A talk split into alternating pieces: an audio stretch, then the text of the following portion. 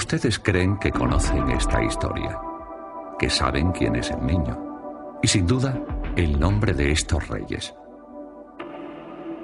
Pero ¿de verdad existieron? ¿Quiénes eran realmente? ¿Llegaron como se cuenta desde Oriente siguiendo una estrella? ¿O esto es solo una leyenda creada y alimentada durante siglos?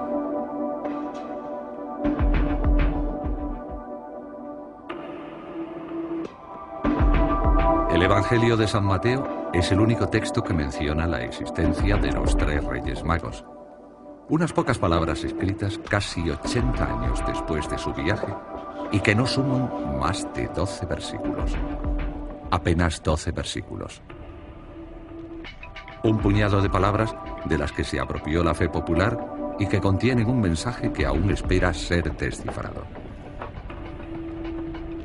Pero para entender cómo se construyó el mito y cómo la Iglesia y las tradiciones lo hicieron evolucionar, es necesario bucear en los vestigios que este texto dejó en la historia. Analizaremos las representaciones artísticas. Recorreremos los mismos paisajes que los Reyes Magos atravesaron. Visitaremos algunas iglesias y nos encontraremos con quienes han consagrado buena parte de sus vidas a este misterio.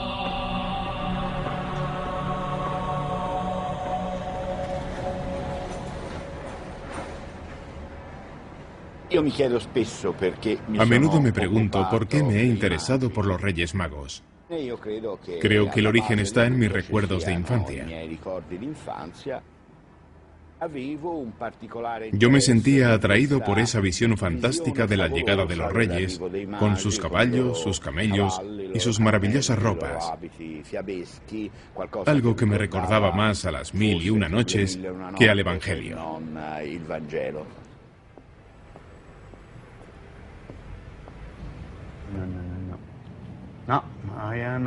Franco Cardini, profesor de Historia del Instituto Italiano de Ciencias Humanas de Florencia, es un apasionado de la historia medieval, de las cruzadas, las peregrinaciones y de la magia.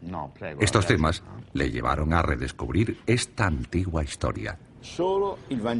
El Evangelio de Mateo es el único que menciona a los magos, eh, pero solo hace una breve referencia. No dice ni cuántos eran ni cómo se llamaban. Solo nos dice que venían de Oriente, que traían regalos para Jesús y que consideraban a este como a un gran rey, cuyo advenimiento había sido anunciado por una estrella. Por tanto, estamos ya ante un misterio.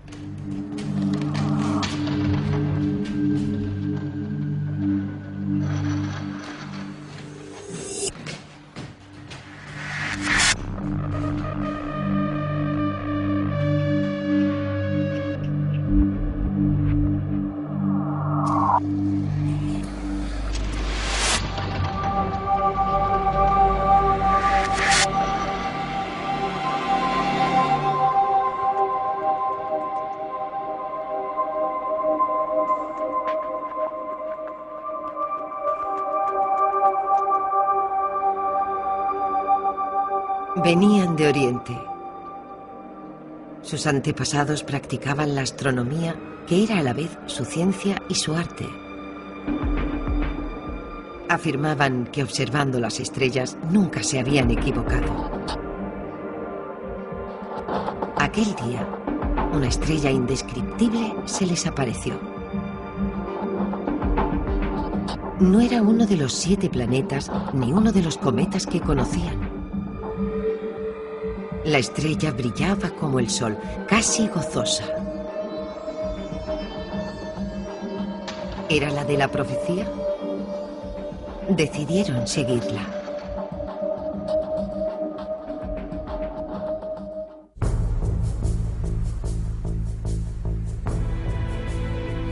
Mesopotamia, Judea, Fenicia, Galilea, Persia, los países que evocan estos nombres tienen hoy fronteras borrosas en nuestra memoria.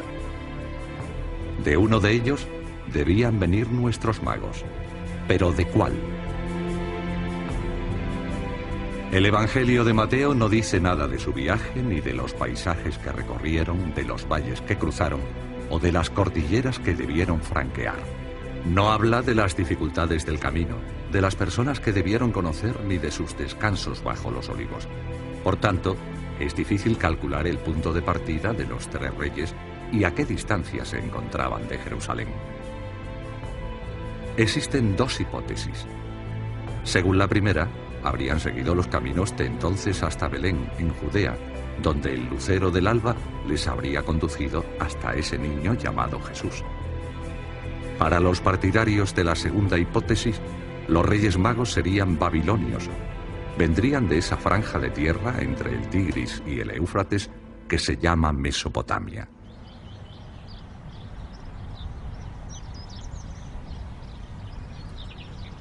La ciencia se ha ocupado muy poco de esta historia. Solo un astrofísico inglés se ha interesado por esos magos que observaban las estrellas.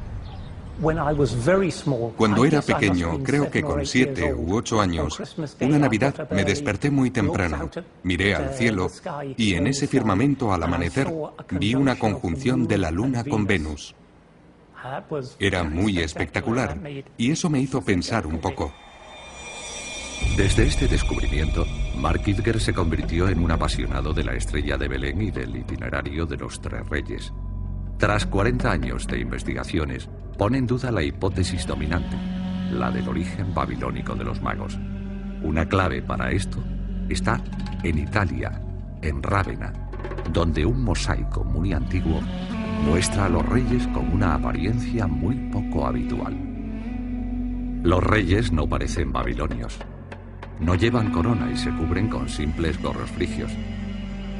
Este sombrero apareció en Persia en las representaciones de la divinidad Mitra más de mil años antes de Cristo.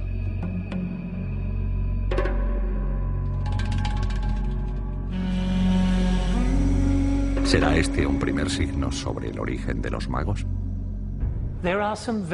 Hay algunas cosas muy interesantes que apuntan a Persia. Cuando Marco Polo realiza su épico viaje a Catay, atravesó el norte de Persia, lo que hoy llamamos Irán,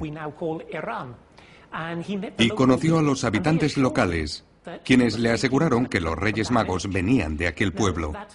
No es esa una leyenda única. Hay otros pueblos en esa región con la misma leyenda. Pero esta es una zona en la que la religión zoroástrica existe todavía hoy. Es una religión con muchas cosas en común con la historia de la Natividad.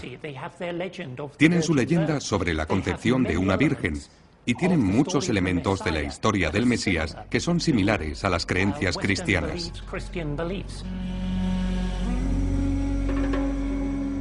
Para Mark Kidker, estas coincidencias, los relatos orales de esta región y los gorros frigios de las primeras representaciones de los magos confirmarían que es en Persia donde tiene su origen esta historia.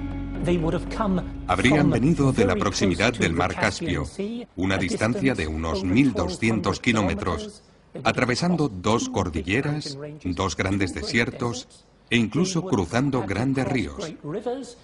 Debió ser un viaje increíble. Incluso con camellos no estamos hablando de una o dos semanas, sino que hablamos de un mes, seis semanas, tal vez ocho semanas para realizar este viaje.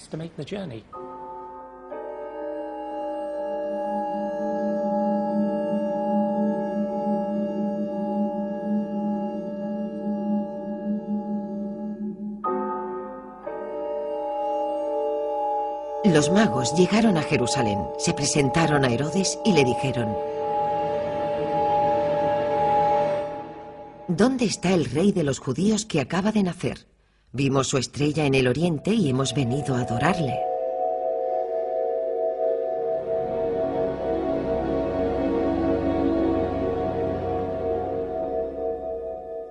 Herodes hizo calcular el tiempo de la aparición de la estrella y los envió hacia Belén diciéndoles,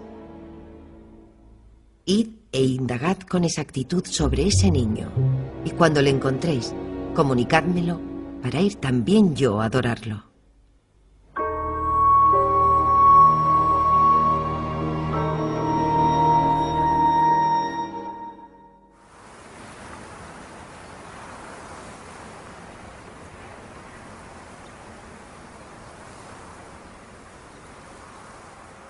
Encaramada en lo alto de la montaña de Masada, una fortaleza nos ofrece la primera pista sobre el personaje de Herodes, rey de Judea cuando llegaron los magos. Muros de piedra y restos de construcciones en un conjunto monumental de lo que era a la vez palacio, refugio y atalaya sobre los antiguos caminos que aún pasan a sus pies.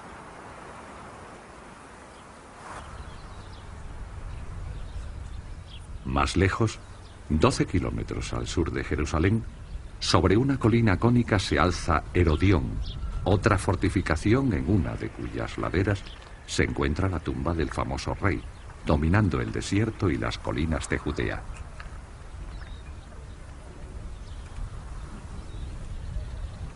Ah, pese a, las construcciones monumentales que llevó a cabo Herodes, ah, los judíos veían en Herodes una demostración del poder de Roma, no veían a su propio rey. Si bien ah, Herodes era, era judío, no era un judío de larga tradición. Su familia llevaba tres generaciones eh, convertidas al judaísmo y como tal es un extranjero igualmente. No se diferencia demasiado del poder de Roma que se impone, no es uno de los suyos. Por lo tanto, eh, ese deseo de mantener el poder por parte de Herodes encima de, Judea eh, es una forma de tiranizar y quiere que se mantenga. Pero al mismo tiempo es debía ser un gobernante eh, con miedo a, que, a la traición, a la usurpación del poder. Es por eso que cuando, que cuando aparece, se formaliza la profecía y aparecen los magos, eh, Herodes ve en Jesús un, un peligro eh, para él y decide que los magos son el camino perfecto para encontrar al niño y, acabar con él, para asesinarle.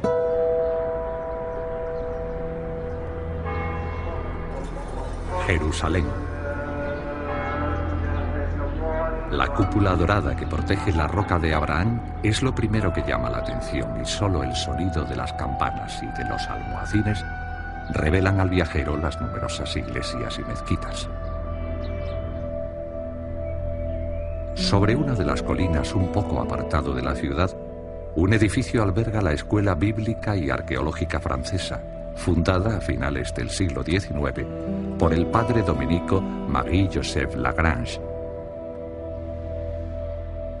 En esta época, los miembros de la Iglesia se dedicaron a excavar con objeto de hacer coincidir los datos arqueológicos y los de las Sagradas Escrituras. Etienne Naudet estudia aquí los textos de Flavio Josefo, historiador judío del siglo I, conocido por la autenticidad de sus descripciones y por ser un gran observador del reinado de Herodes. El problema de Herodes es que solo puede ser reconocido como rey si él es el Mesías. Hay una profecía en la Biblia que dice, si alzará una estrella en Oriente y un descendiente de Jacob se convertirá en el amo del mundo, el Mesías. Los romanos solían ver señales del cielo porque eran muy supersticiosos. Ese tipo de señal se interpretaba como anuncio de un acontecimiento sobre la tierra. Eran cosas que permanecían en la cultura del momento. Detrás de los relatos del Evangelio siempre hay hechos concretos y una interpretación que lo aumenta y que lo distorsiona. Las señales del cielo. Seguramente hubo un cometa o una supernova en un momento dado y después, para buscarle un sentido, se hizo una síntesis con todo. Hay una tendencia de la memoria bíblica a darle un sentido a todo.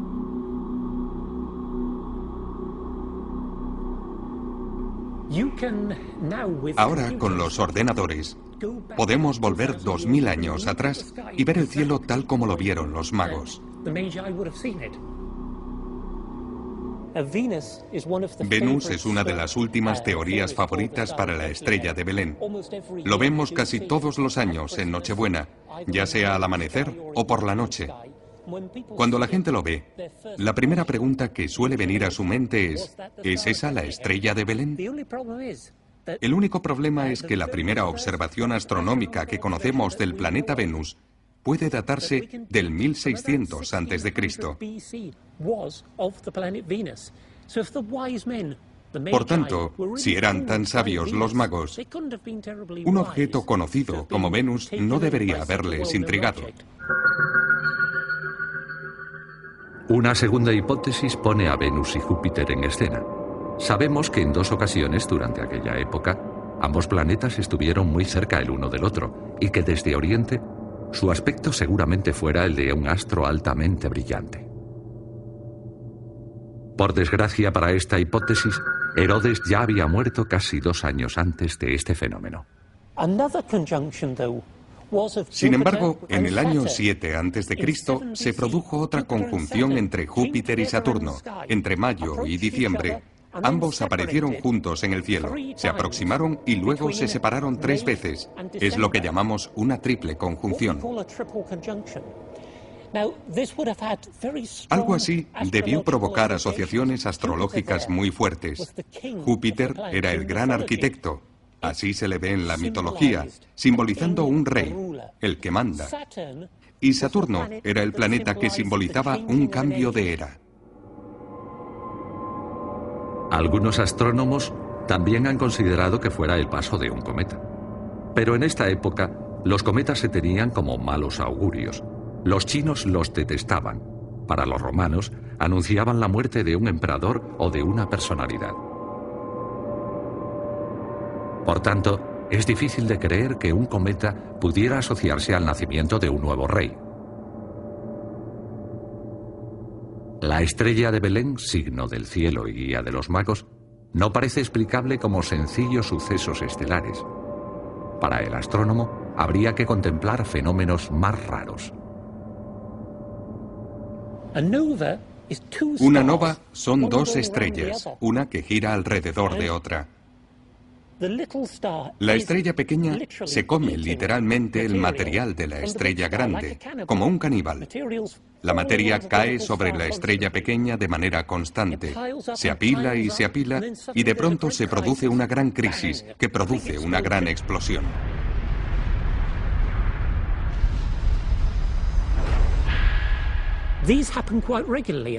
Esto se produce con bastante regularidad. Cada 20 años se ve una nova brillante. y es posible que eso fuera lo que los chinos vieron en marzo del año 5 a.C. Una brillante nova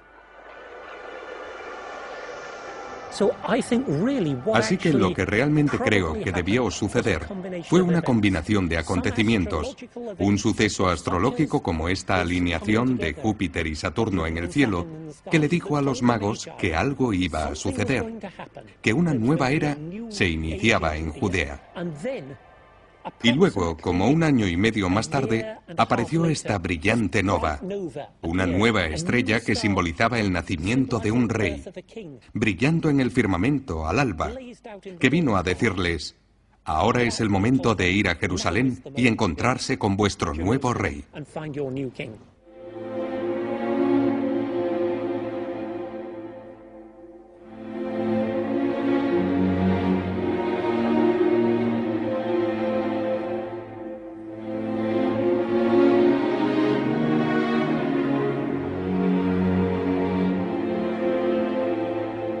Tras oír al rey Herodes, los magos se pusieron en ruta. La estrella que habían seguido hasta allí fue a pararse encima del lugar donde estaba el niño. Al entrar en la casa, encontraron al niño con María, su madre, y se postraron rindiéndole homenaje.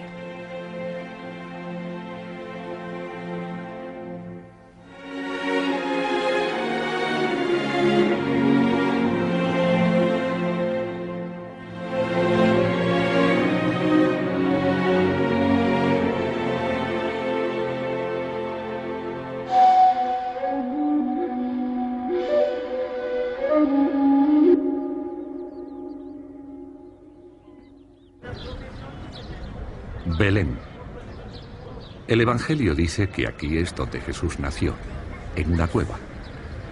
La realidad aquí es una prueba para cualquier viajero, tanto si es creyente como si no lo es.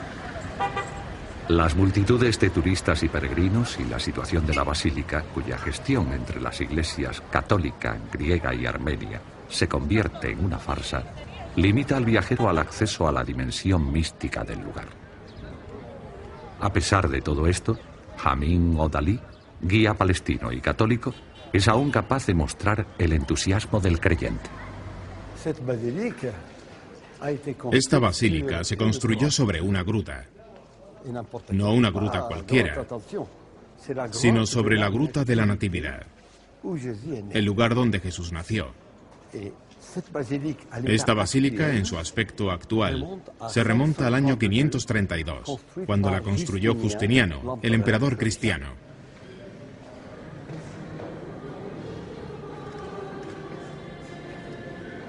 La Basílica de la Natividad parece abandonada en el tiempo. Un envoltorio vacío entregado a las masas. Un simple espacio de circulación que da acceso a un lugar sagrado.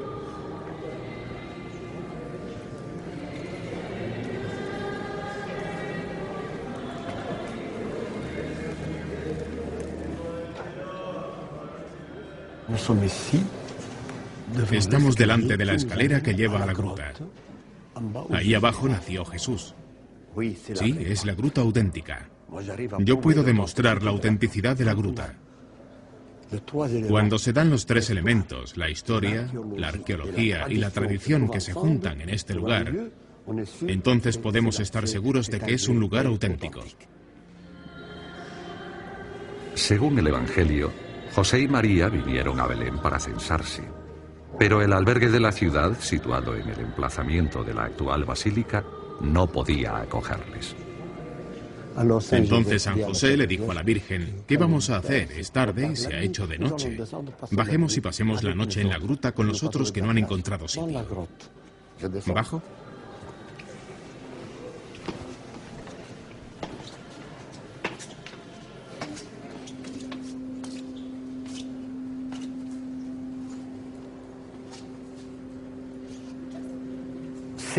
Es allí.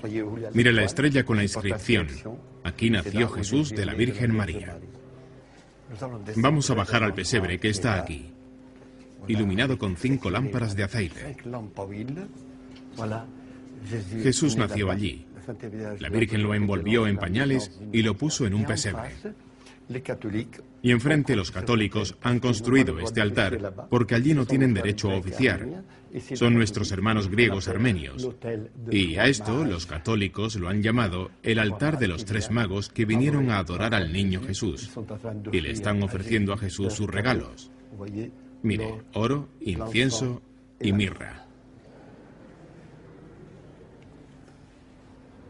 ¿Por qué iba a ser una leyenda? Está en el Evangelio.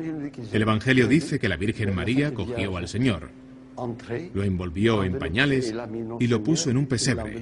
En la gruta solo está el pesebre, no hay otra, por tanto es el lugar auténtico.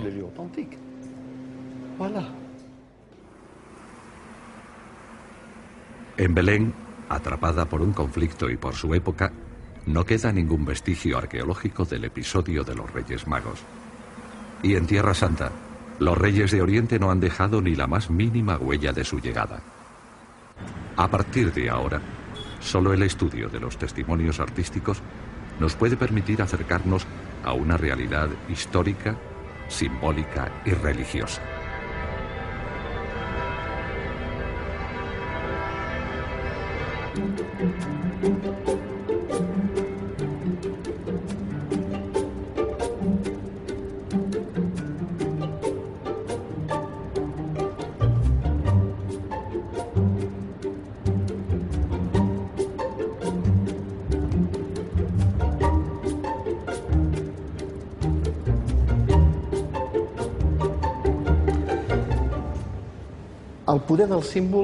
El poder de los símbolos es tan fuerte que dos mil años después los percibimos de la misma manera. El número 3 se impuso porque se ofrecieron tres regalos. Oro, incienso y mirra, uno por cada mago. Pero este número no ha sido siempre el mismo. En la tradición de Santa María la Mayor son dos. En los otros textos orientales, en la iconografía, son cuatro. En la iglesia siria son doce. ¿Por qué? Porque es el símbolo de los doce apóstoles, las doce tribus de Israel, etc. Los símbolos cambian. Se busca y se llega a identificar a estos tres personajes como a prototipos de la humanidad que avanza para adorar a Cristo.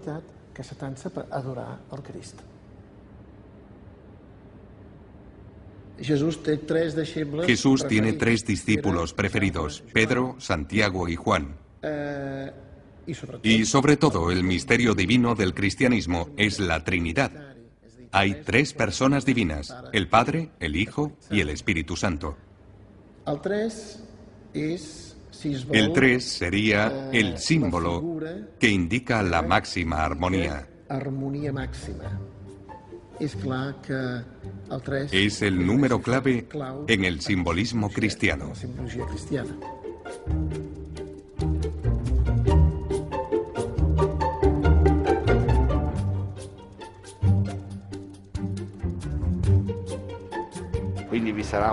Hay un mago que representa la juventud, otro que representa la madurez y el otro que representa la vejez.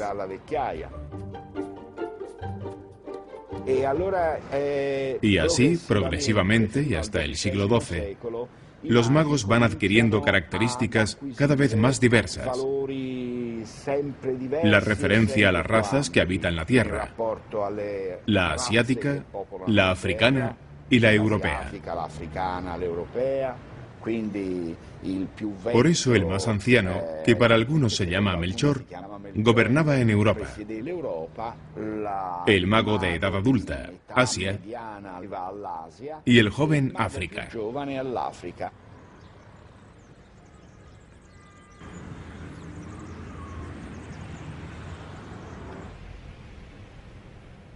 La llegada de un mago africano a la iconografía religiosa es algo que no va a suceder sin cierta resistencia.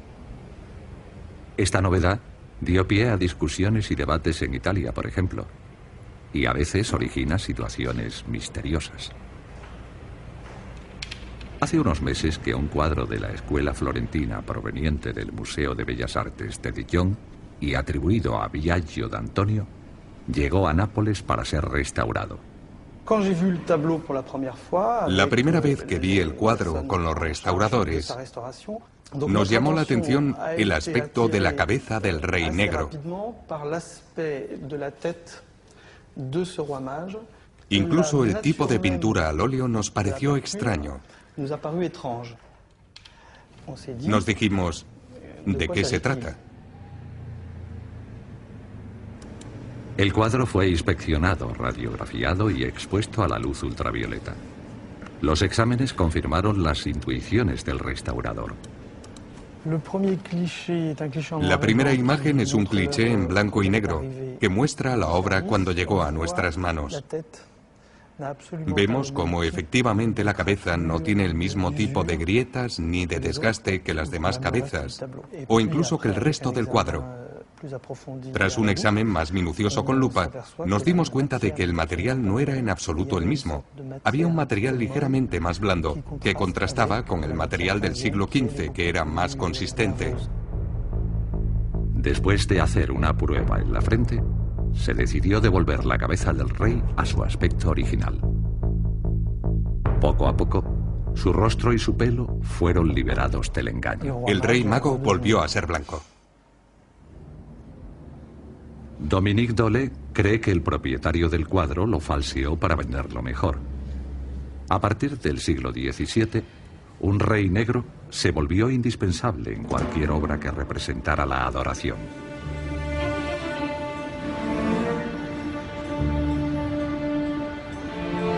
En pocos siglos, esta nueva imagen se impuso para servir a los designios de la Iglesia.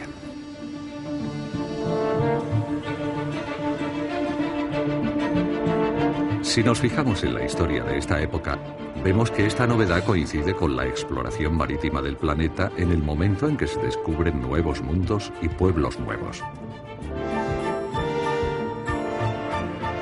Para el papado, era obligatoria la presencia de un representante de África que reflejara la universalidad del mensaje de Cristo.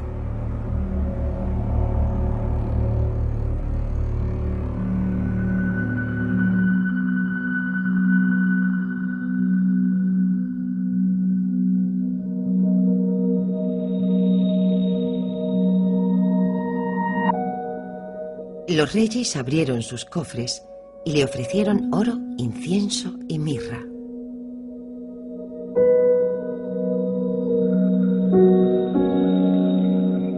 Oro porque era su rey.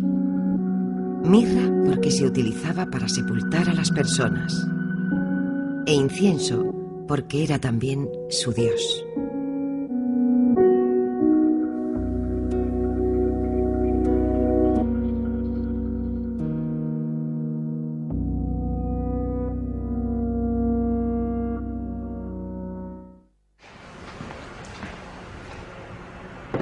Tres reyes de tres edades y orígenes diferentes llevando tres regalos.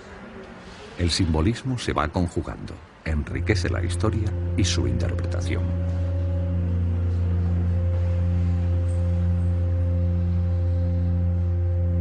A finales de la Edad Media, el relato y sus representaciones alcanzan un punto de equilibrio. La imagen es en apariencia perfecta. Así se va a grabar en nuestra memoria. No obstante, si se observa de cerca, se descubren diferencias.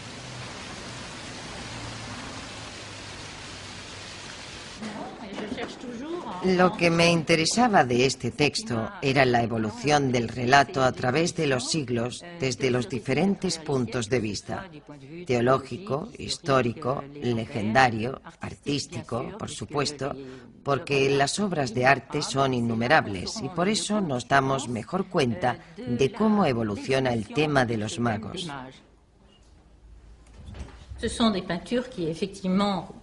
Durante más de 20 años, Madeleine Félix ha estudiado los relatos y ha visitado iglesias y museos de toda Europa, cuyos conservadores le han abierto las puertas de sus fondos. Este largo trabajo de observación y análisis le ha permitido comprender cómo y por qué han evolucionado las representaciones en el aspecto artístico. Esta transformación fue además fomentada por la Iglesia Católica, que estaba enfrentada a los poderes temporales de la época. Sabemos que el siglo XII fue un siglo de grandes disputas. El rey de Francia, el emperador de Alemania y el rey de Inglaterra se opusieron al poder espiritual del Papa. Fue en esta época cuando la Iglesia transformó a estos magos persas, de los que nadie sabía qué representaban, en poderosos reyes de la tierra para mostrar que los poderes terrenales debían inclinarse ante los poderes celestiales. Euh, terre euh, pour euh, essayer de montrer que les puissances de la terre devaient s'incliner devant la puissance du ciel. Poco a poco la escena se iba transformando. A principios de la Edad Media las posiciones de los tres magos eran idénticas. Más adelante, Gaspar se vuelve hacia Baltasar señalándole la estrella, mientras que Melchor se arrodilla a los pies del niño. A veces aparecen tumbados boca abajo, lo que expresa el sumum del vasallaje. El decorado también evoluciona. La cueva o gruta que protege a la Virgen y al niño se convierte en un palacio. Los cortejos aumentan de tamaño y a veces decenas de personas acompañan a los magos en sus caballos o camellos.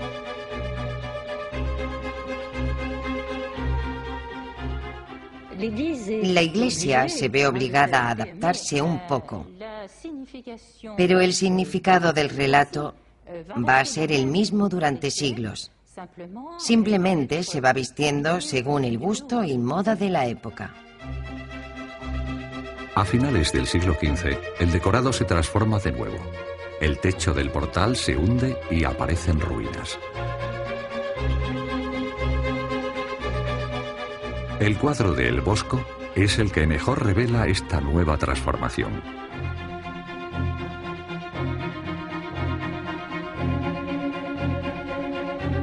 Para los padres de la Iglesia, las ruinas son un símbolo del viejo mundo que se derrumba, marcando el advenimiento del nuevo mundo.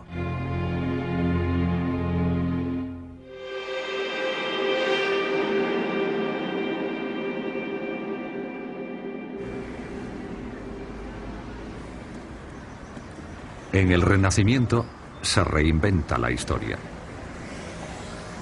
Los Medici son mecenas de la Cofradía de los Magos, una especie de sociedad secreta reservada a importantes personajes de Florencia. Decidieron construir dentro de su palacio una capillita.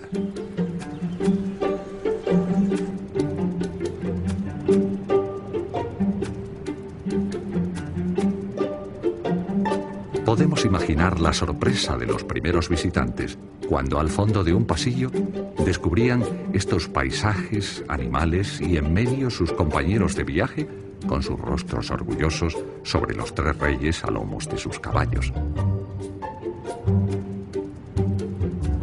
Gaspar tiene aquí los rasgos de Lorenzo de Médicis.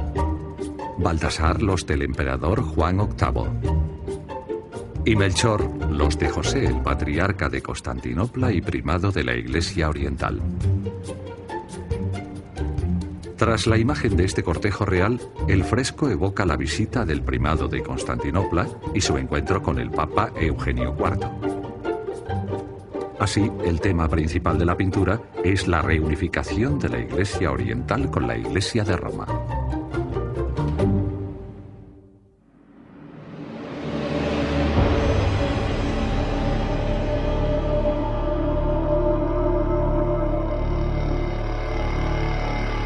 Herodes sospecha que ha sido engañado y envía a sus hombres a informarse de si ha nacido un varón sin padre.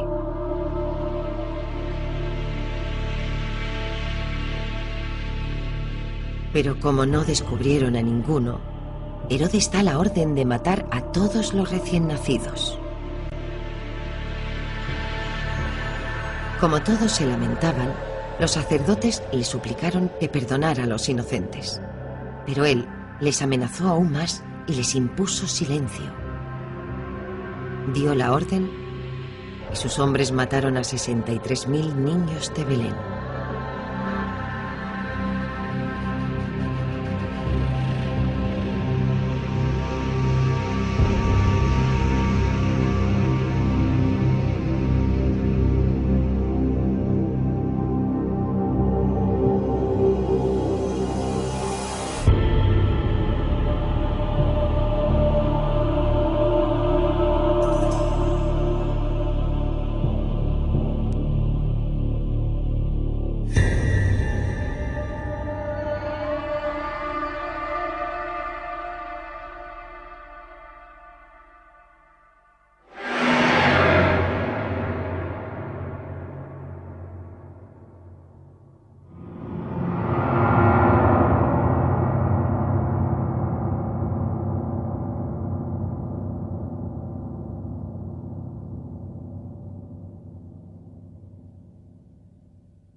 Me parece imposible que un acontecimiento con una magnitud tan, tan, tan impactante como es la del asesinato de, recién nacidos ah, hubiera tenido lugar y no hubiera dejado ningún tipo de rastro. Ah, tenemos fuentes para la época, ah, los propios evangelios, Flavio Josefo, y no nos dicen nada de ello. Si rastreamos un poco, si rascamos encima de la historia, vemos que Flavio Josefo habla de, dos eh, cuestiones problemáticas, eh, dos momentos en los cuales Herodes hace verdadera gala, demostración de, una crueldad máxima. Y quizás es en estos dos momentos a los cuales eh, hace referencia esa matanza de los inocentes. La primera hipótesis nos lleva a Jerusalén. Herodes, deseoso de tener buenas relaciones con el imperio, hizo colocar un águila a la entrada del templo. Para los judíos, esto era una afrenta. Unos jóvenes, algunos de ellos casi niños, decidieron quitar el águila. Fueron capturados por los soldados y por orden de Herodes fueron quemados vivos. Otra posibilidad sería aquella que tiene que ver con la muerte de Herodes. Eh, Herodes sabía que nadie lloraría en su entierro. Entonces, para hacer que alguien pudiera llorar de verdad, para arrancar el llanto de alguien, para poder irse de este mundo con, las lágrimas de, los que tenía a su alrededor, eh, recoger eh, a los miembros pequeños de las familias nobles para, tenerlos como, como rehenes, ¿no? Ah, bien, Herodes eh, recoge a toda esta gente, la pone en, una especie de estadio, un hipódromo, ah, aposta diversos eh, vigías con, arcos y flechas y da orden de que en el momento en el que él muera, ah, toda aquella gente sea ejecutada. Es otra especie de matanza de los inocentes.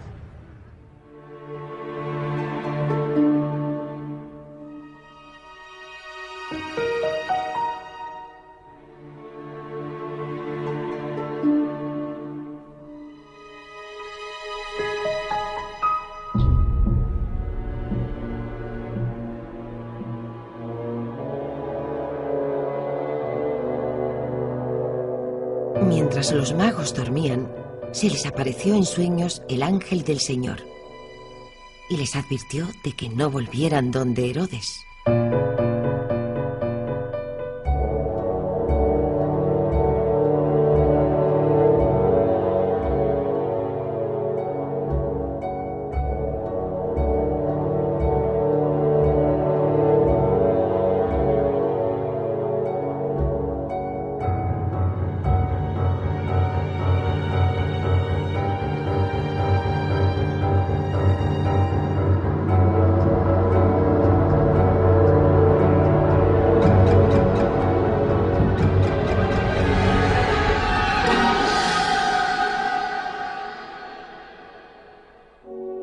Regresaron a su país siguiendo otra ruta.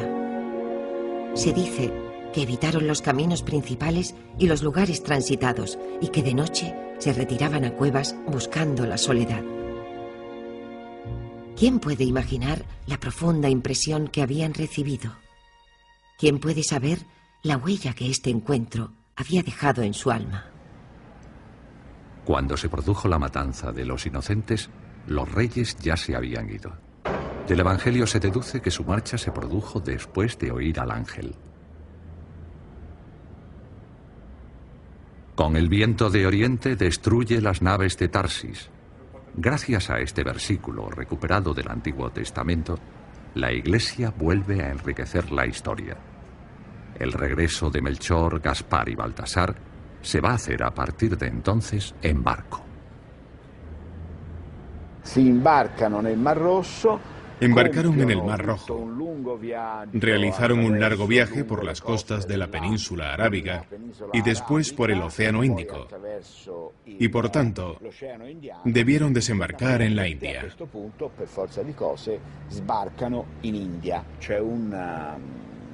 Hay un evangelio llamado el Evangelio de Tomás, probablemente del siglo VIII, que cuenta cómo los magos desembarcaron en la India y fundaron la primera iglesia cristiana india.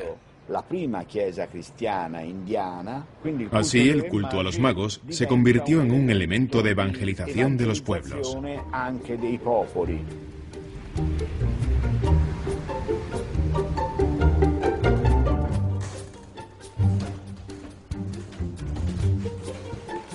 Tras su estancia en la India, no hay texto alguno que nos permita saber si los magos volvieron a su país natal.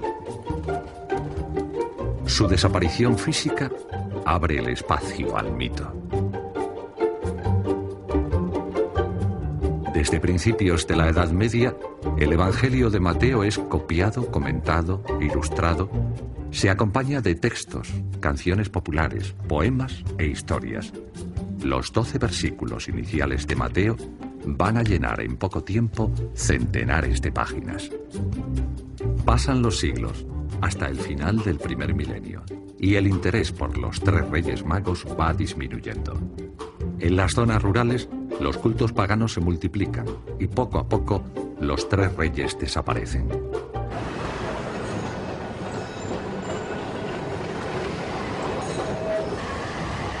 A mediados del siglo XII, la Iglesia está ocupada buscando a personajes que le digan algo a la gente y tratando de impulsar el culto a las reliquias. Y así es como el azar viene en su ayuda. En Milán, tres cuerpos unidos por un hilo de oro aparecen enterrados bajo un monasterio. Es una ocasión única. De inmediato, se decreta que son los Reyes Magos, que Helena, madre del emperador Justiniano, había encontrado en Tierra Santa y que un tal Eustorgio los habría llevado a Milán. Eustorgio, antes de convertirse en arzobispo de la ciudad, vino a Milán como delegado del emperador de Constantinopla. Las reliquias estaban en Constantinopla, abandonadas y olvidadas. Y Eustorgio tuvo la gran idea de llevarse las reliquias, de revitalizar la celebración y de unir a la gente alrededor de este culto. Pero actualmente la tumba con las reliquias de los magos está vacía. En realidad, dichas reliquias no permanecieron mucho tiempo en Milán. Fueron víctimas, o más bien rehenes, de una guerra llevada a cabo por el emperador de Alemania, Federico Barbarroja. Federico Barbarroja pensó en llevárselos para darle prestigio a su ciudad, en un momento en que Milán no era muy importante para el imperio. Era un modo de decir a Milán, tú vales menos, y a Colonia, conviértete en la gran ciudad heredera de nuestra dinastía. Podría decirse que se convirtió en la nueva Jerusalén.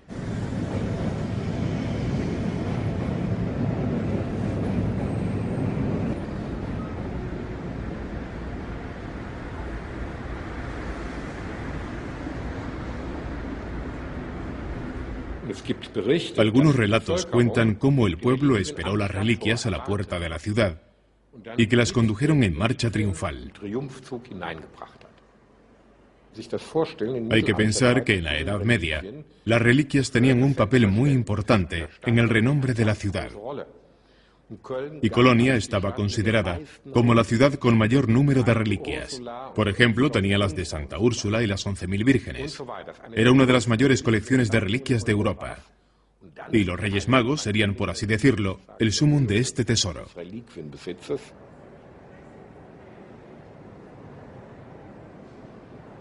Gracias a estas reliquias, Colonia va a tomar una considerable importancia. Peregrinaciones de toda Europa atrajeron a creyentes enriqueciendo tanto a la ciudad como al obispado. Este fervor, que en ocasiones roza lo histérico, sobrepasaba el ámbito popular. Colonia se convertirá en una cita ineludible también para los poderosos. Incluso los reyes irán a postrarse ante las reliquias.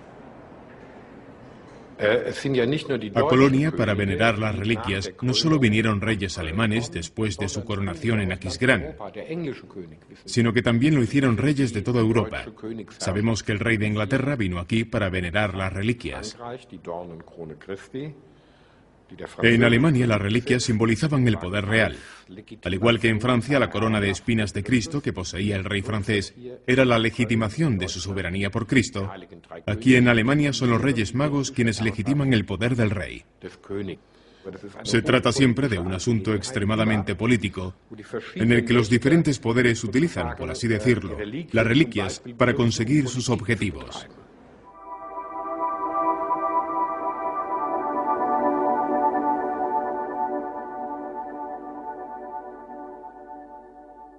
Dos mil años después, ¿qué queda de esta parábola?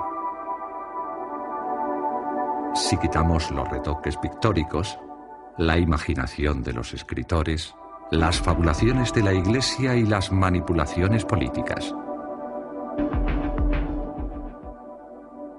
Las investigaciones históricas nos muestran que Herodes el Grande era efectivamente el controvertido rey de Judea en esa época y que en el año 7 hubo un acontecimiento astronómico en el cielo en esta región del mundo.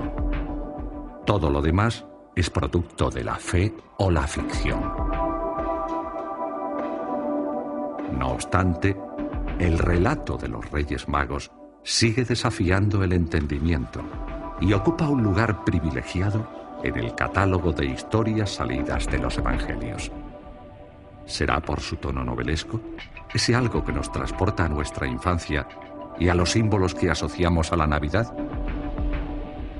¿O bien transmite un mensaje que a pesar de lo inverosímil, ha sabido asegurarse su éxito?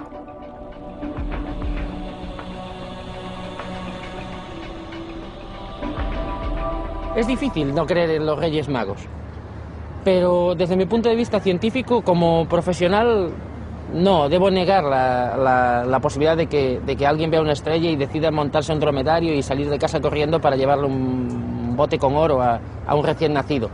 Pero como humano, vinculado a toda una tradición, me cuesta negarlo. Se representa a los Reyes Magos como todopoderosos desde el punto de vista político, al ser reyes, y como todopoderosos desde el punto de vista científico, al ser magos. Este poder absoluto que se inclina ante la pobreza, la miseria, la carencia más absoluta, eh, es la clave profunda del éxito del cristianismo y también del mensaje cristiano. Todo ello es absolutamente impensable.